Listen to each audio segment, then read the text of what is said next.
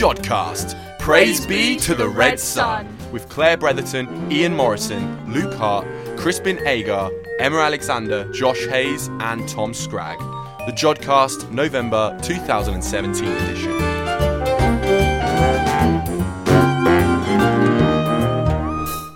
Hello and welcome to the Jodcast. I'm Luke, and joining me in the studio today are Emma and our new presenter, Crispin. Thanks, Luke. In the show this time, Tom Scragg interviews Dr. Premana Premadi, Dr. Hesti Wulandari, Dr. Taufiq Hidayat, and Dr. Mahasena Putra about the highlights of Indonesian astronomy. And Ian Morison and Claire Bretherton take a look at what's happening in the November night sky.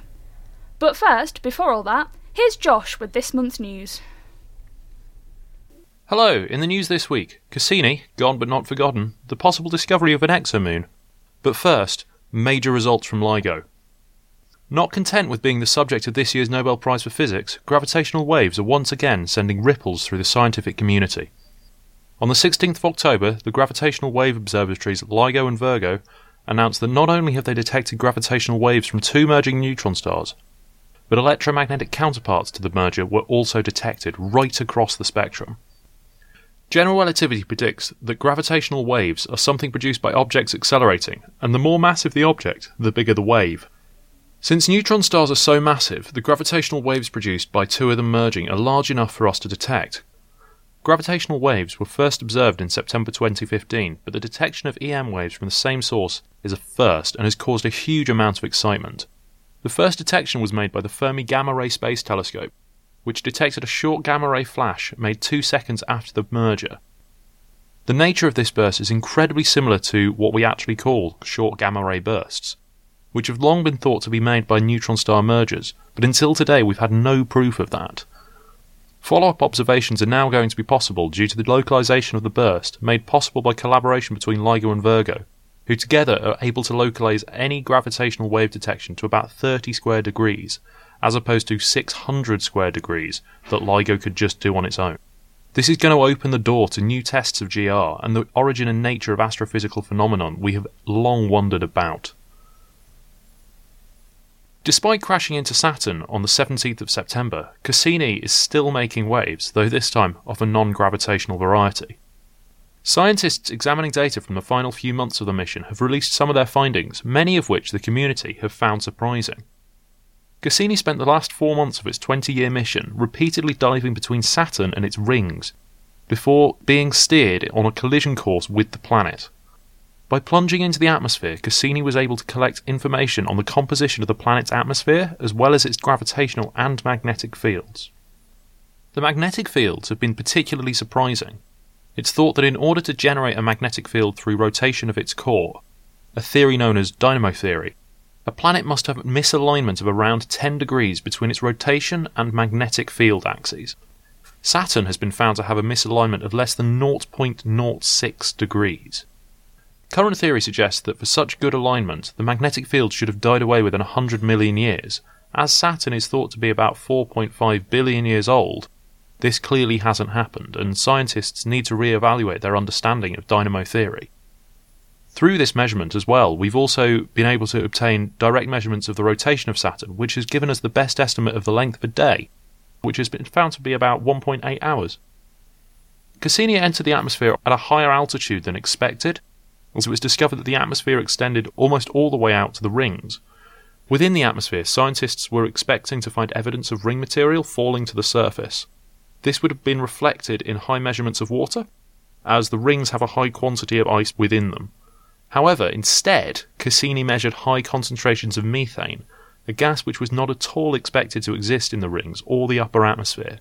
This has puzzled everyone, and the jury is still out on what leads to such abundances of a gas that is supposed to not be able to last long in such environments due to its volatility. And finally, in the first detection of its kind, the Kepler Space Telescope has possibly found a signal from an exomoon. And now the first explorations of the nature of this moon have been released. In July, David Kipping and Alex Teachey made the announcement that within Kepler data, they had discovered the signs of an exomoon orbiting the planet Kepler 1625b. The planet is a gas giant somewhere in size between Saturn and a brown dwarf. At this point, it is important to note that the exomoon has not been confirmed, as the Kepler data on the planet and the exomoon is not of high enough quality. Though the Hubble Space Telescope conducted observations on the 29th of October to attempt to confirm its existence, and we should soon see these results published. Due to the lack of data, it is difficult to characterize the exomoon. This hasn't stopped people from trying. In a paper accepted by the Astronomical Journal on the 14th of October, a link to which you can find on our website, Rene Heller has published his analysis of what data there is. The bottom line is that whilst the exact mass and size of the moon is unknown, the bounds on these parameters mean that the moon could be anything between an Earth mass gas planet to a Saturn sized rocky world. Heller's analysis points towards something somewhere in the middle, likely a Neptune mass exomoon orbiting a large super Jovian planet. This is an incredible find, as all current planetary formation theories cannot explain how such a large moon would form.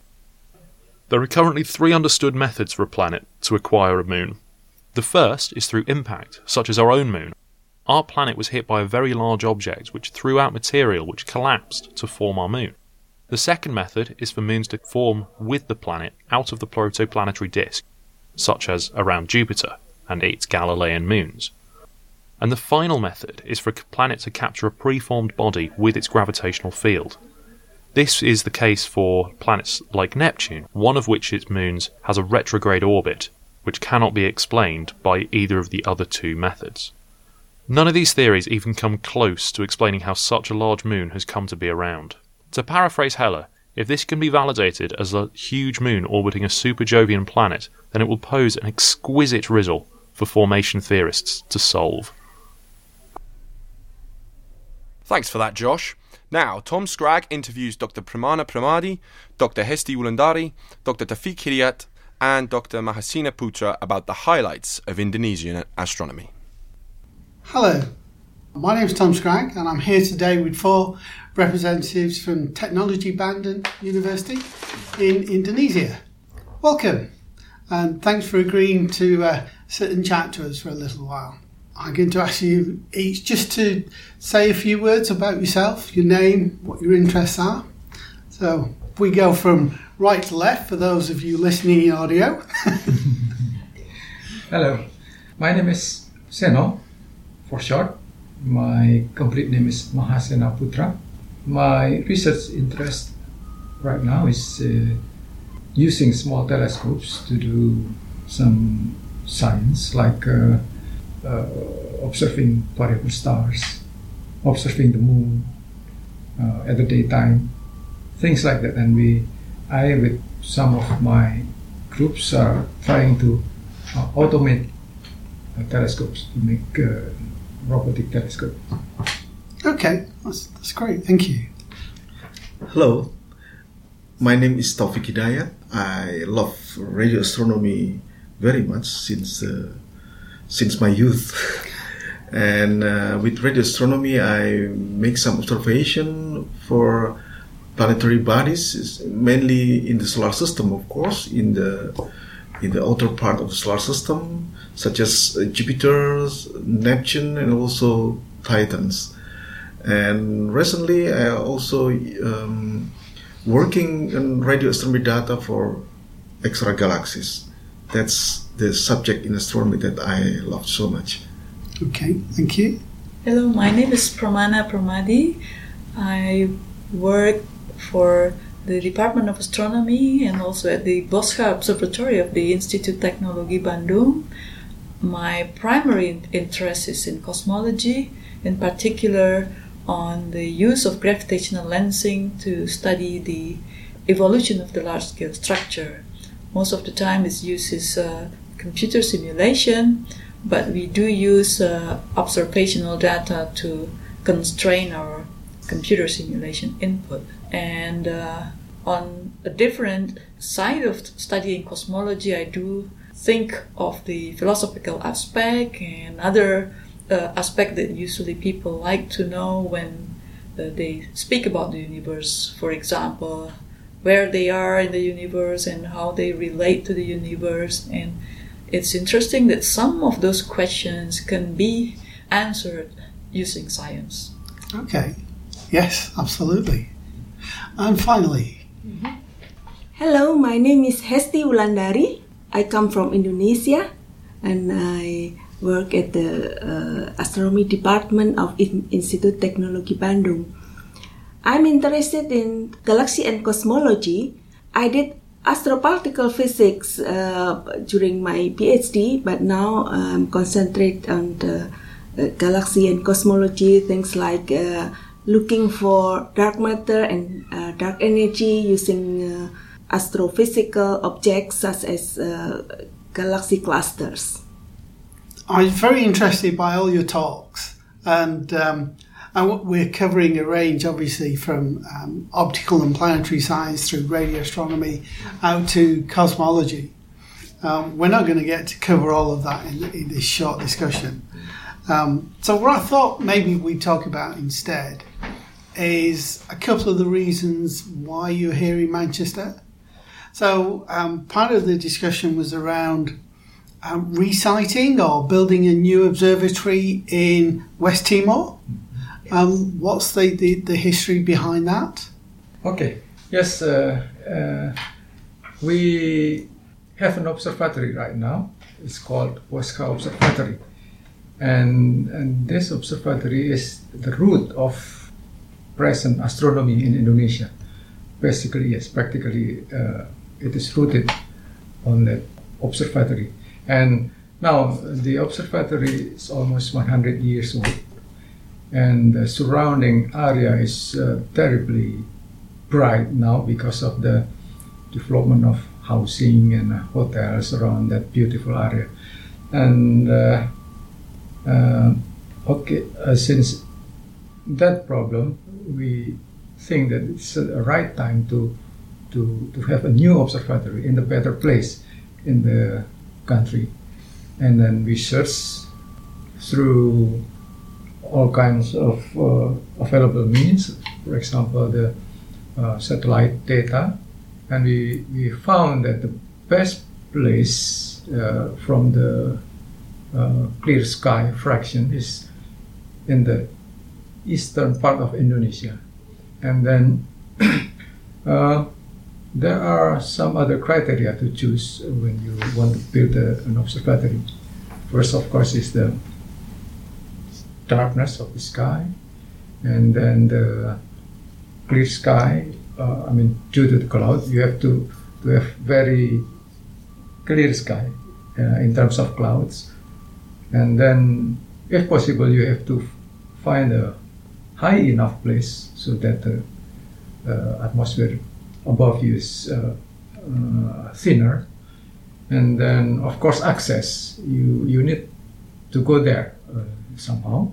So based on this criteria, we we we come to the West Timor. In, Okay. in that modern. So, West Timor is um, comparatively underdeveloped. Oh yes, uh, the especially near the location, near the site that we choose, it's really far behind, underdeveloped. But 100 kilometers from there, there's a, the capital of the province. It's developed. Okay. You have airport. You have uh, many things like it's modern.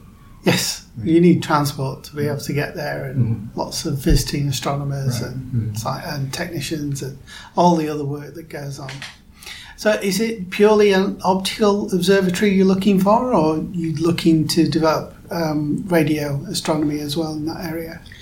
Yes. Uh, so uh, before answering this question, uh, another motivation, which is very important be, behind the proposal for new observatory, is to strengthen, to encourage the development of science in Indonesia. And uh, yeah, well, we we we know that the, our economic situation now is more or less good and we believe that it will increase in the future. So I think we have to to to to make a well a good proposal for for for, uh, for our government to develop uh, new science in Indonesia. So the proposal is uh, fortunately accepted by our government. Yeah, and and uh, we think that uh, not only optical telescope, which is course very important, and also it's very well known for publics for great publics. Uh, but radio astronomy, we think that it is also very important to introduce uh, science in Indonesia. First, yeah, because it is a very uh, major uh, instruments, very major science, and also in terms of uh, budgets, well, it could be uh, more or less affordable depending on the the, the, the type of the instruments. So that's why we we, we, we need uh, we, we encourage to to propose to have as soon as possible new radio telescope in Indonesia. Yeah.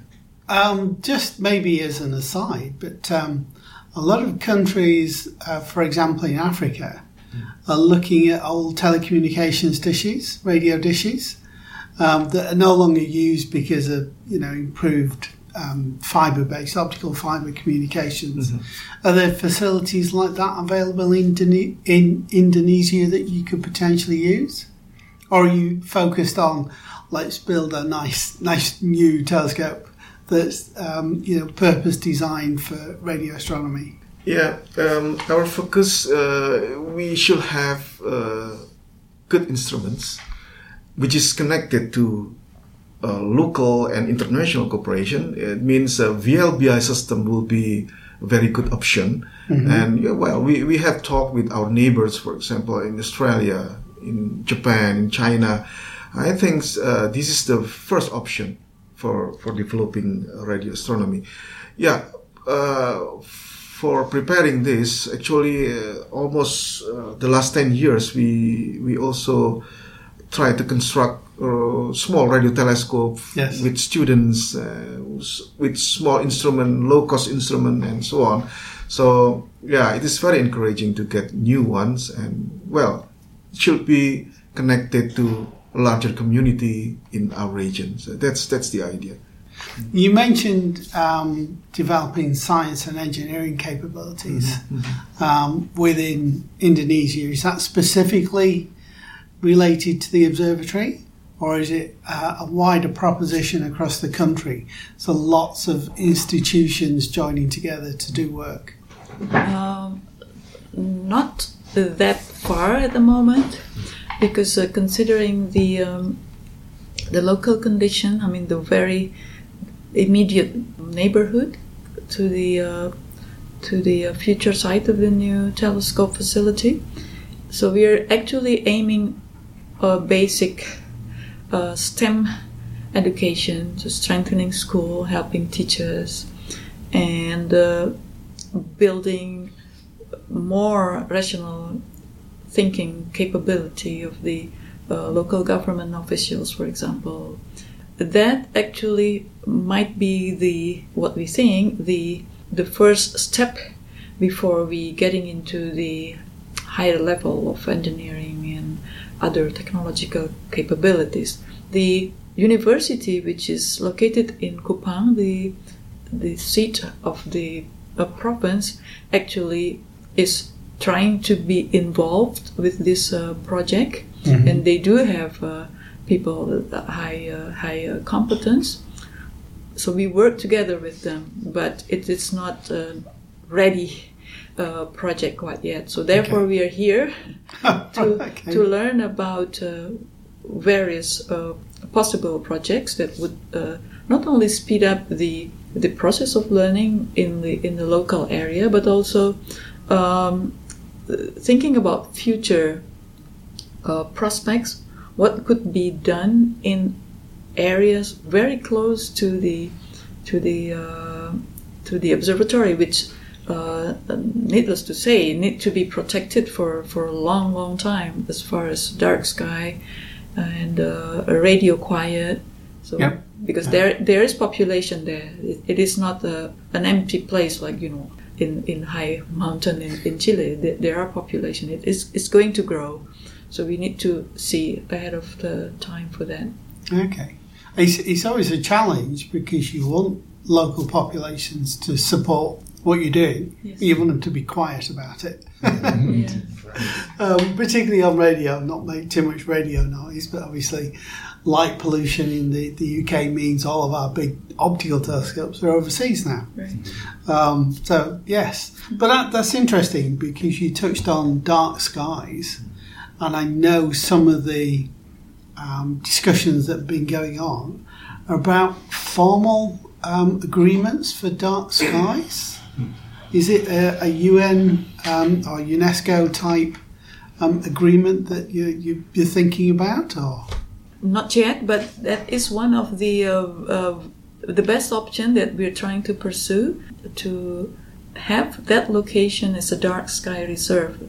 Well, there are lots of uh, uh, requirements that we need to fulfill and we, we need to look into very very carefully. But once the location is uh, certified as a dark sky reserve, then we will have the support of uh, international community basically to, to have it as and I think that would be a good pressure for the local government to enforce the uh, the protection regulation. It's yeah, it's always a challenge, uh, particularly when you've got developing areas. Timescales. What developing a new observatory doesn't happen overnight. So, how long have you been working on this? Is it this group? Is it a much bigger group? Um, is there a lot of support from the Indonesian government for this activity?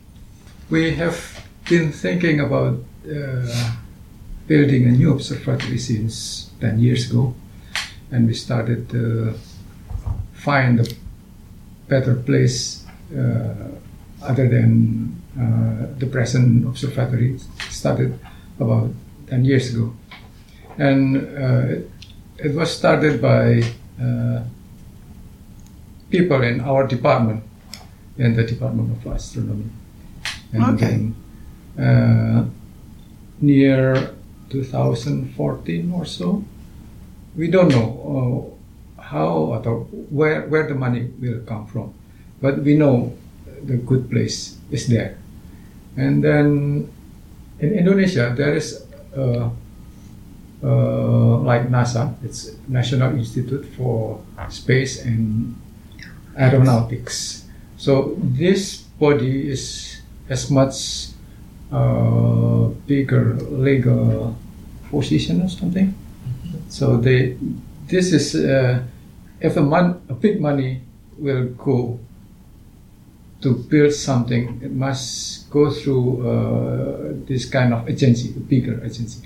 Us in the one department in the university is only small unit, so we bring our proposal to the this uh, this institute, Okay. and there are scientists with uh, astronomical background, and they think the proposal is good, so they they push the proposal um, to the government, and then finally the government agreed to, to, to invest some money for the Excellent.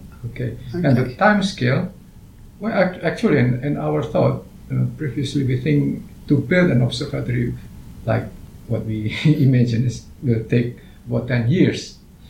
But uh, uh, this institute thing, uh, well, they ask us, is it possible to to make it shorter, say four years or so?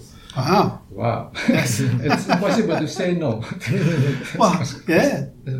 When you've got the opportunity, Yes. absolutely. And then, uh, well, at, when they ask uh, that question to shorten the the construction uh, period, we already got support from the local people. Uh, for example, for the land, they they already, in principle, give us the land. So, solve probably fifty percent of the problem. We got the land Yes. from the local government. And then, yes, uh, that institute, this institute, uh, follow up what we have done. And then the next problem was to to choose the telescope maker who who uh, will who who have capacity to build uh, a telescope in a, uh, in a short time. Yes, short time, short ordering time scales. Yes, yes. I But- don't tend to think of that particularly as a challenge. You know, oh, make a big mirror. Oh, that's fine.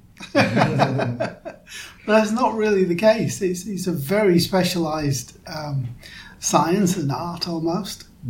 Um, is there many people you've talked to around the world that, that can do this, or is it just a very select few manufacturers? Well, um, there are few manufacturers that uh, we know uh, has capability to to to build uh, three meter class telescope in a short time. Uh, well, actually, this company has uh, come to visit the National Institute of uh, Space and Aeronautics. We call it LAPAN. And they make a presentation there, and then we know that our friends in Kyoto is uh, building three meter class telescope uh, Okay. of, of their own. And they have been thinking about this telescope probably 15 years ago. And then uh, this year is nearing the completion. And since we only have four years, uh, we think it's impossible to think everything from scratch. Right. Then our approach was to to to to, to copy uh, the working telescope if they allow Yes. us. And then uh, we uh, asked the colleagues in Kyoto whether they will allow us to copy their telescope. And well, we got a very positive answer. That's good. Yeah. That's excellent.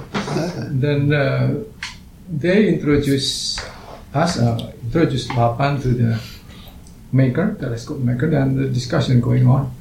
And uh, hopefully it's not decided 100%, probably 95% right now. Yeah, if uh, that 5% count, then next year uh, the construction will be started. okay. That's good news. I mean, um, most scientific instruments are, um, you know, fairly unique. They're fairly there are lots of common principles, but the, they tend to be specific designs. Um, but if it's no reason why, if you've got a, rel- a very modern instrument just being designed, you can't do a copy of it because there's lots more science to do. Yes. Um, so that's that's good. That's, um, I look forward to uh, potentially coming out and seeing the, the observatory um, when he's, if I'm still around, and when he's open. So I'd like to thank you very much for, for giving your your time today and for uh, interesting presentations and the discussion here. Thank you so much Thank you so much. Thank you. for your patience. Yes. It's okay. Thanks for that, Tom. Now we come to the part of the show where we fit in all those other bits we can't fit in anywhere else the odds and ends. Emma, what have you got for your odds and ends this week? So this month I uh, have an article, uh, at least, uh, well, I've seen quite a few articles which have been titled something along the lines of "The universe shouldn't exist," scientists conclude, which is a bit of a bold statement on behalf of scientists. I think so, Yeah, yes. yeah. Um, so this is basically originating from the idea that in the Big Bang there should have been equal amounts of matter and antimatter Yeah. created, but that must have not been the case um, potentially because all we see in the universe currently is matter. And we're here. Exactly, yeah, yeah. So so matter and antimatter when they meet each other annihilate in a burst of energy and the matter yeah, gets dissipated into energy. So if there had been equal amounts of matter and antimatter created initially in the Big Bang, then there shouldn't be any matter at all. It should have all annihilated with antimatter. The fact that we see matter in the universe is actually one of the, the, the big questions of, of physics. Um, so, scientists have been looking for differences between matter and antimatter that might explain why um, this this imbalance has occurred, and we get matter in our universe and uh, not not antimatter. Uh, usually. That's quite cool. Yeah. Um, so basically, what what these uh, physicists at CERN have done, um, and they've they've just published a uh, paper in Nature, is that they have measured the magnetic moment of the antiproton uh, to one part in one billion. So the magnetic moment is one property of a particle that that you can measure, and it's a fundamental property of that particle. And what they found was that to one part in one billion, um, that this is the the same as the proton's magnetic moment uh, with a minus sign um, because it's because it's antimatter.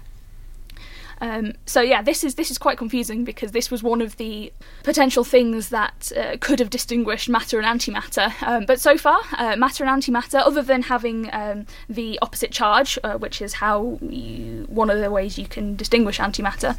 Um, yeah, they're the same. Cool. The universe shouldn't exist, apparently. Oh, Crispin looks like he wants to weigh in here. Go on, Crispin. what do you want to say? So presumably, what they were hoping to find is that the the magnetic moment of antimatter is different to that, of, or say antiprotons is different to that of what we might call normal. Exactly. protons. Yes. Yeah. Um, so the, yeah, there, there are a few different ways um, in which people think that they might differ, and this was this was one of the things. Apparently, this was one of the the least well.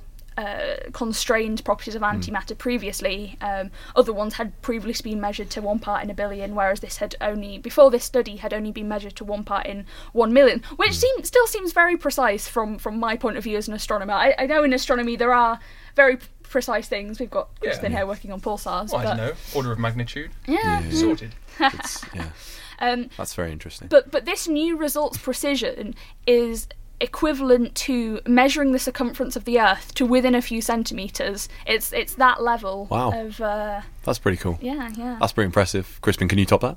So I basically just googled astronomy news to find my bit. so what I found was that, uh, according to a recent paper by Tajeddine Nicholson El Moutamid et al. in the American Astronomical Society, published in October 2017. So what this analysis shows is that the A ring, which is one of the outer ring groups of Saturn, uh, was previously thought to be only confined by this satellite Janus alone.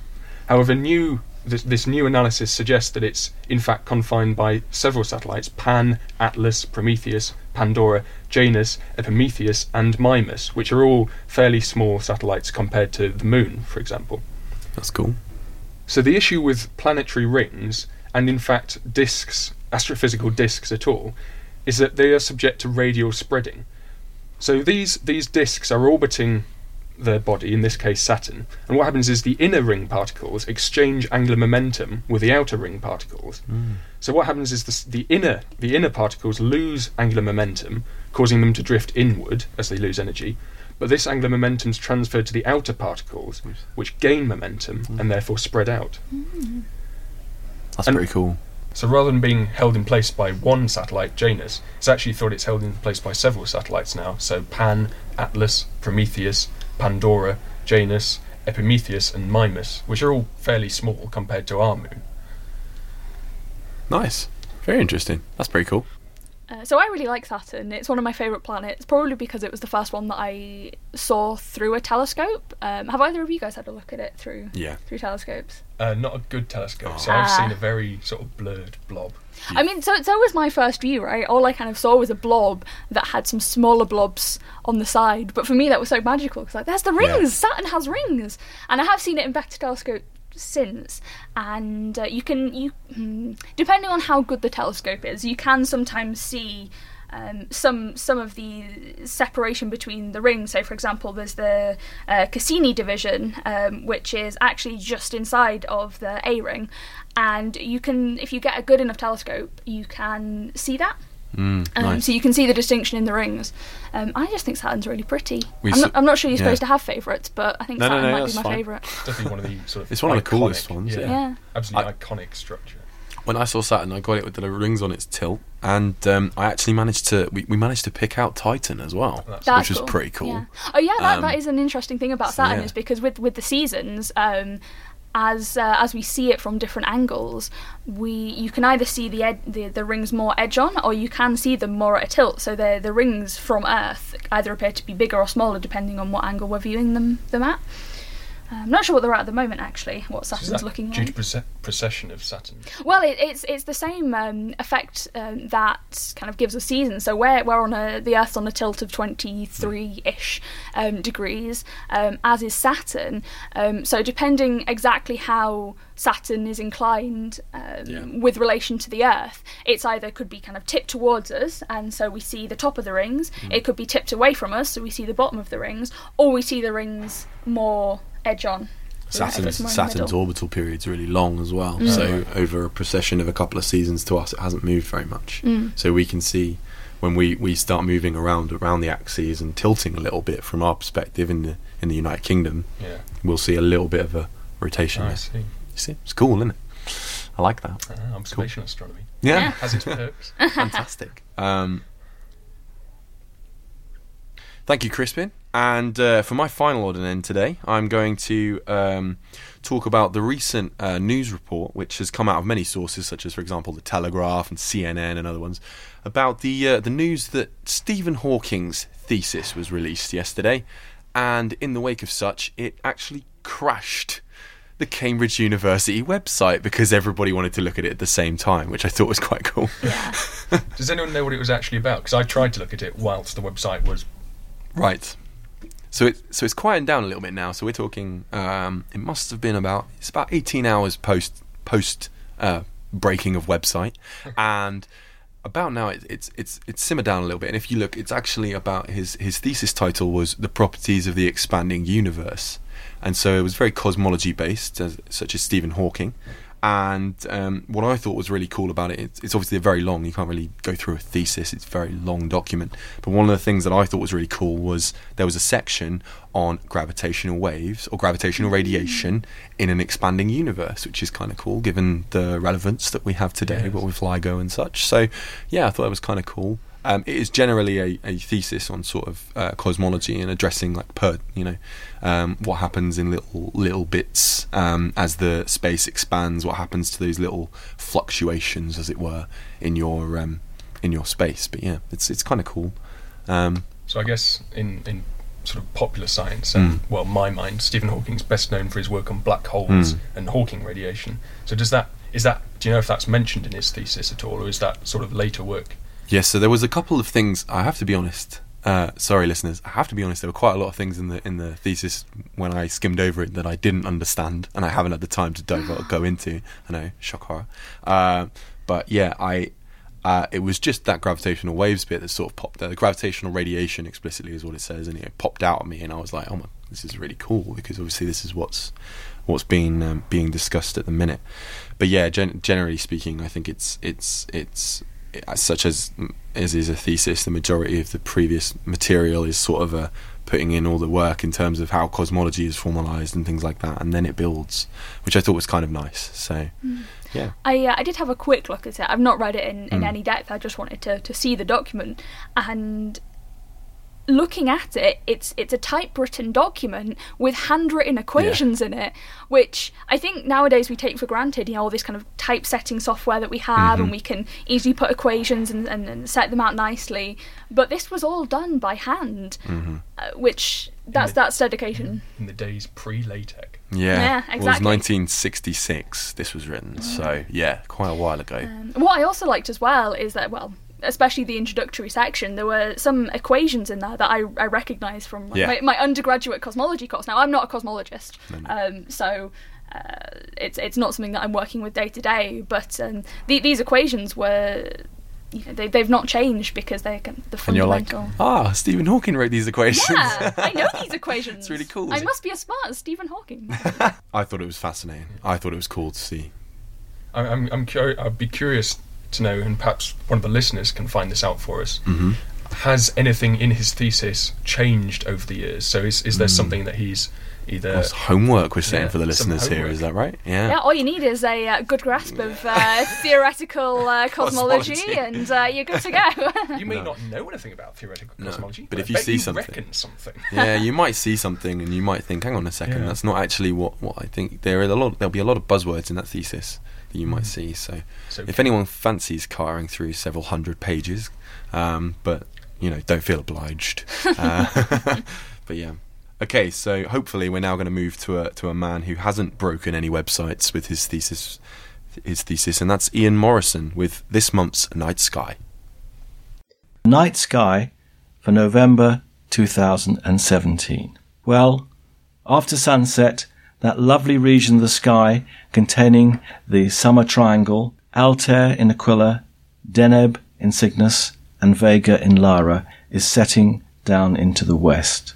A rather more open and less obvious region of sky is now, I suppose, towards the southwest. It contains the constellation of Pegasus, the winged horse, which actually is upside down. And from Alpheratz, which is the top left-hand star of the square of Pegasus, is a way of finding the great nebula in Andromeda, M31. And on the Night Sky website, just put in Jodrell Bank Night Sky into uh, a search engine, you'll find a little chart showing you that's one way of finding it, starting at Alpheratz, with another way starting from the constellation of Cassiopeia, which is almost overhead in the evening during November.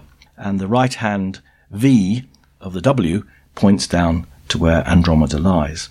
So that's a nice region to look at. But of course, rising first in the southeast and then in the east is first of all coming down towards the east from Cassiopeia, we have the constellation of Perseus. And between the two is a very nice object. It's called a double cluster. And with binoculars or a small telescope, it looks very nice indeed. It's two little open clusters close together. And in fact, one of them has got uh, five rather nice red giant stars around it.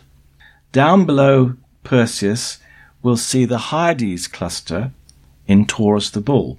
And above it, to the right of it, of course, is the lovely Pleiades cluster, one of the most beautiful open clusters we can see in the northern sky. And then rising in the southeast and gradually getting higher in the sky is the constellation of Orion the Hunter.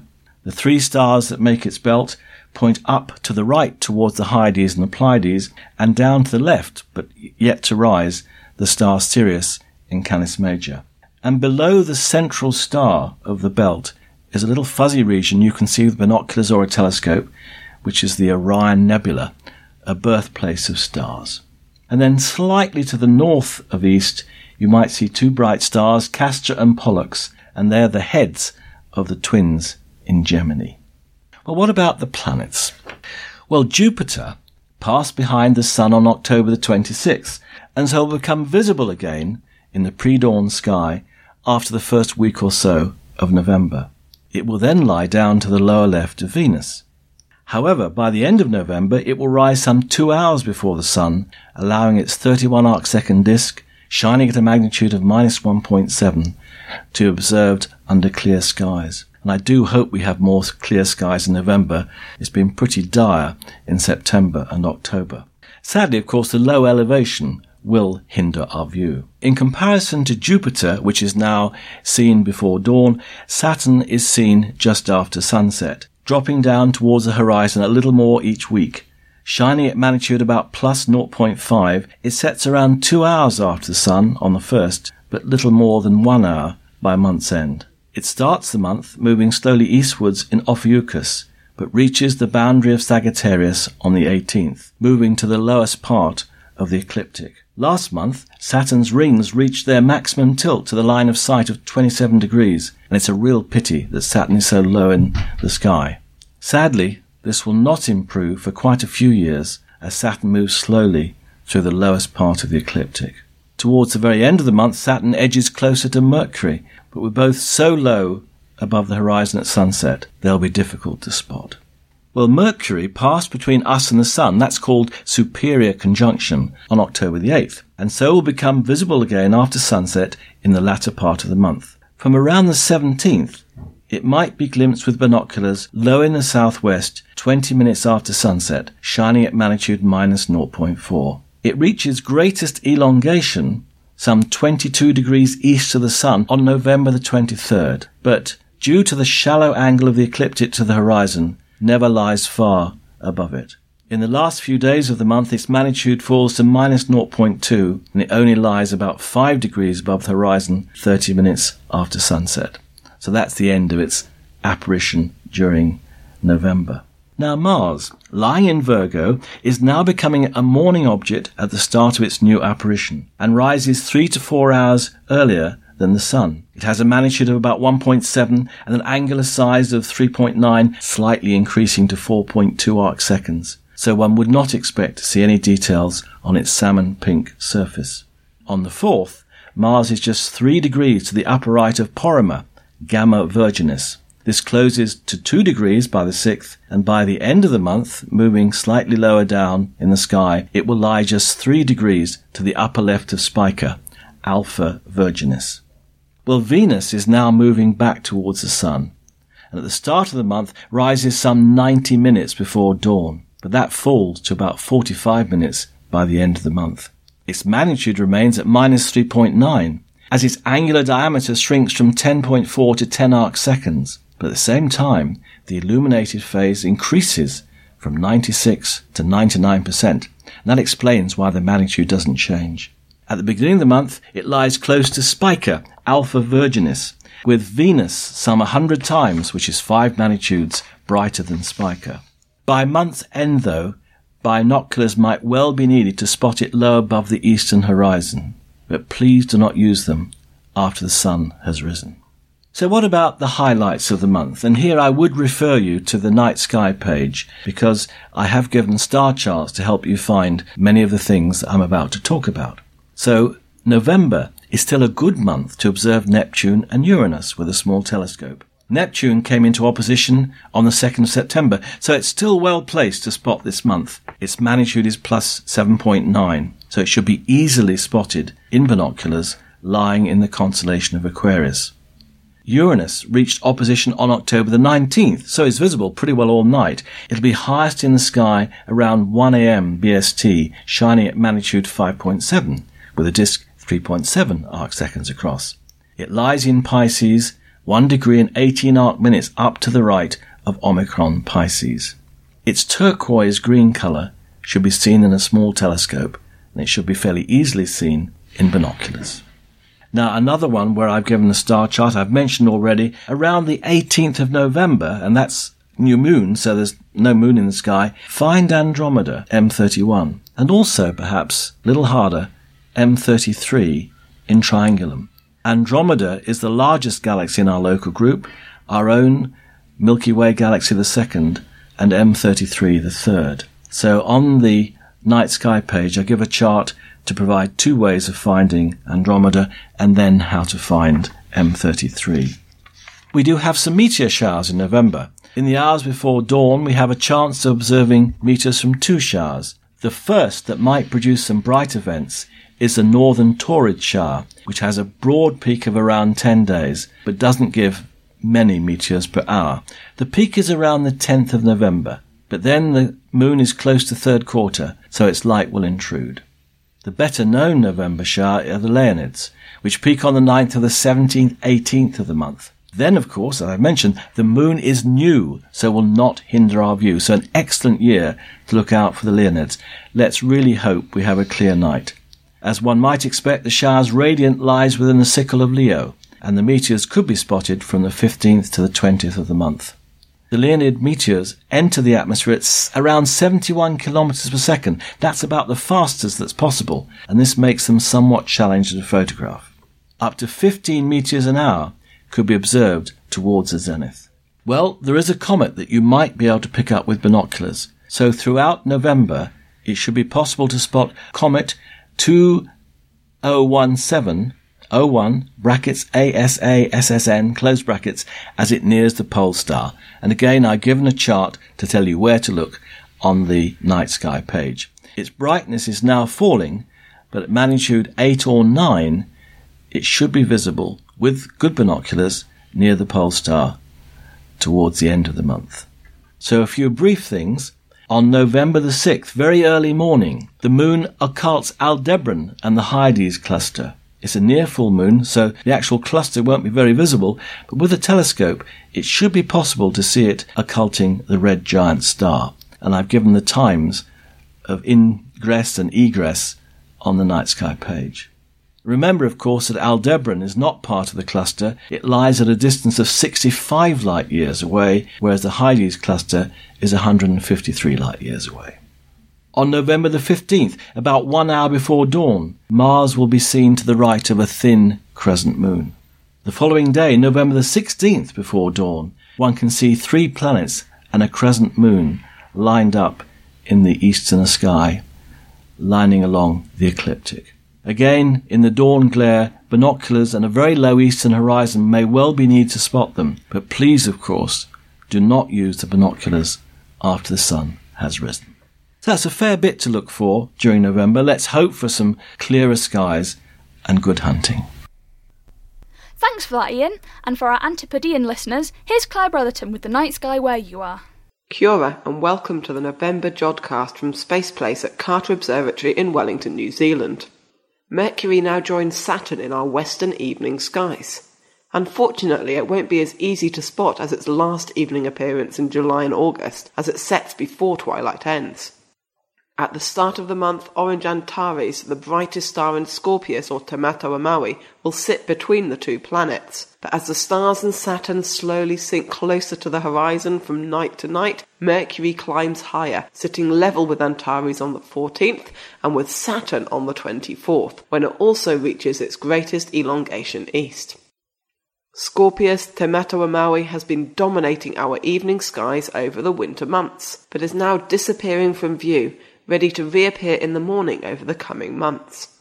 As Scorpius sets in the west, his arch enemy and our summer constellation Orion rises towards the east along with Taurus and Canis Major. Antares, which marks the heart of the scorpion, is also known as Rehua to Maori. It represents one of the four po or pillars that hold Ranginui, the sky father, up in the sky. It sits just above the southwestern horizon at around 11 pm at the beginning of the month. These four po form the basis of a celestial compass, a map of the night sky that was used to navigate the vast Pacific oceans and bring our Polynesian ancestors to Aotearoa, New Zealand. The other three po are marked by Matariki, the Pleiades, Tautoru, the belt of Orion, and Takurua, Sirius, which line up along the eastern horizon. Matariki supports one of Rangi's shoulders and marks the rising point of the sun at the winter solstice. Takurua, or Sirius, supports the other shoulder and is the closest bright star to the sun's rising point at the summer solstice. These two stars represent the extent of the sun's movement throughout the year. In between, rising directly east, is Tautoru, or the belt of Orion, marking the rising point of the sun at the time of the equinox. Stretching from Scorpius around to Orion is Te Waka or Tamarereti, or Tamarereti's canoe, which lines up along the southern horizon in our evening sky. The front of the canoe is marked by the tail of Scorpius, with a sting representing the beautifully carved wood that adorns the prow. The star at the end of the scorpion's curving tail marks a place where the bow meets the water, whilst Rehua or Antares marks the crest of a wave as the Great Waka glides through the waters of the Milky Way. The Southern Cross marks the anchor Te Punga, and the pointers Alpha and Beta Centauri are the anchor line Te Toa. Orion marks the stern of the canoe, with the elaborately carved stern post rising all the way up from red Betelgeuse to bluish Rigel. A tall mast rises from the Waka all the way to Achernar, high in the south, the brightest star in the southern constellation of Eridanus, the river, which we explored last month. A little below Achernar, the two small fuzzy patches of light that make up the large and small Magellanic clouds mark the Waka's sails. One story tells of Tamarereti sailing across the sky in his Waka with all the stars in kete or baskets. He places the key seasonal and navigational stars in their correct positions in the sky, but he finds he has lots of smaller stars left over. So he capsizes his Waka, spilling all the smaller stars into the sky forming Te Ikaroa or the Milky Way. Another story tells of Tamarereti scattering bright pebbles in the dark, lightless sky to help guide his way home. The pebbles became the stars, and the wake of his waka formed the Milky Way. The sky we see in mid evening in October November each year is, in fact, the same sky we see just before sunrise around June, the time we celebrate Matariki or Maori New Year. It is said that the bright star Canopus, or Atutahi, the Ariki or High Chief of the Heavens, pulls up the anchor at the start of the year, starting the waka in motion. During the year, you can track the progress of Tamarereti's waka as it moves across the sky one day at a time. On the opposite side of the sky is the great square of Pegasus, the flying horse, leaping over the northern horizon. Last month we talked a little about this wonderful constellation, its brightest star Enif marking the horse's muzzle, and the beautiful globular cluster M15. But we can also use Pegasus to help us find some of our nearest galactic neighbours. The star at the bottom right of the great square of Pegasus is in fact Alpha Andromedae or Alpheratz, the brightest star in the constellation of Andromeda. Located some 97 light years from Earth, it is a spectroscopic binary star whose two components orbit each other in just a hundred days. Alpheratz is a great starting point to star hop to the great galaxy in Andromeda, or M31. The nearest large spiral galaxy to our own, M31 makes a rare appearance in our southern hemisphere skies at this time of year, but you'll need a good dark sky and a clear view of the northern horizon to spot it.